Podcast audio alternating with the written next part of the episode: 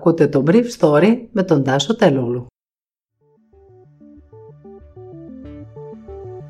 Καλημέρα. Σήμερα είναι Τετάρτη 10 Μαρτίου 2021 και διάλεξα για σας αυτά τα θέματα που μου έκαναν εντύπωση.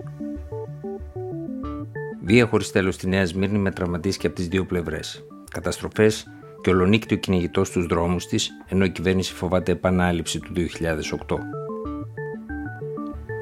Πάνω από 3.200 κρούσματα με την επιδημία να ξεφεύγει εντελώς στην Αττική.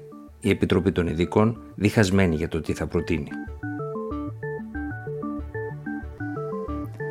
Για τη Γενική Αστυνομική Διεύθυνση Αθήνας ήταν σχεδόν βέβαιο ότι χθες στη Νέα Σμύρνη θα γίνονταν επεισόδια. Από νωρίς υπήρχαν πληροφορίες ότι πλάι στις διάφορες αριστερές συλλογικότητες στο προάστιο της Νότιας Αθήνας είχαν δώσει ραντεβού μέλη των Φενταγίν του Ατρωμί του Αθήνων, των Πανθύρων του Πανιωνίου και της θύρας 21 της ΑΕΚ. Σε αντίθεση με την περασμένη Κυριακή, πολλοί ήρθαν στη διαδήλωση κατά της αστυνομικής βίας φορτωμένοι και ξεφόρτωσαν μπροστά στο αστυνομικό τμήμα της Νέας Μύρνης.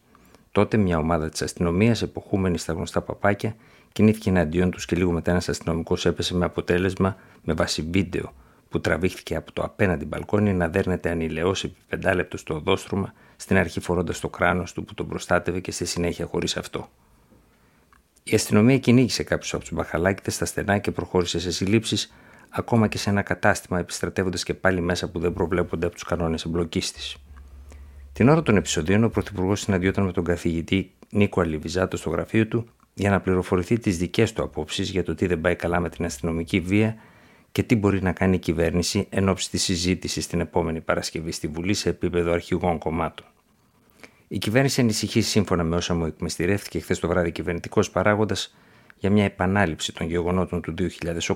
Οπότε ομάδες νεαρών κατέστρεψαν μεγάλο τμήμα του κέντρου της Αθήνας μετά την δολοφονία του Αλέξανδρου Γρηγορόπουλου.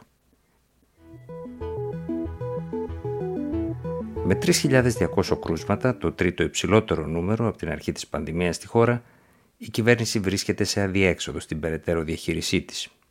Και αυτό διότι το σχέδιο για επιμέρους χαλάρωσης σε οικονομικούς και εκπαιδευτικούς τομείς δεν υποστηρίζεται από τους αριθμούς που αποτυπώνουν την επιδημιολογική κατάσταση, ιδιαίτερα στην Αττική. Τρεις περιοχές του Λεκανοπεδίου, η Δυτική Αθήνα, ο Πειραιάς και το κέντρο της Αθήνας, κατέγραψαν χίλια κρούσματα χθες, δηλαδή το 1 τρίτο του συνόλου ολόκληρης της χώρας. Η διασπορά είναι παντού, σε χώρους κατοικίας και εργασίας παρά το lockdown που δεν εφαρμόζεται.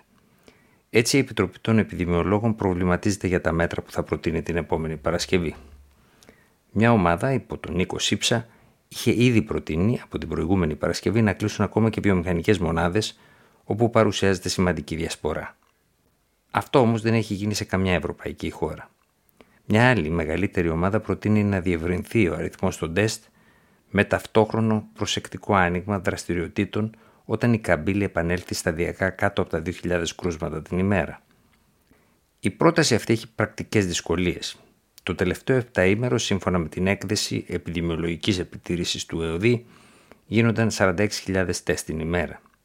Για να ανοίξουν τα λύκεια, όπως προτείνει η κυρία Κεραμέως για παράδειγμα, θα χρειαστεί να γίνονται 80.000 τεστ την εβδομάδα, μόνο στα λύκεια, ένα σε κάθε μαθητή, όπως συμβαίνει στο Ηνωμένο Βασίλειο και το Ισραήλ. Κάτι που σήμερα μοιάζει όνειρο θερινής νυχτός. Ήταν το Brief Story για σήμερα 10 Μαρτίου 2021.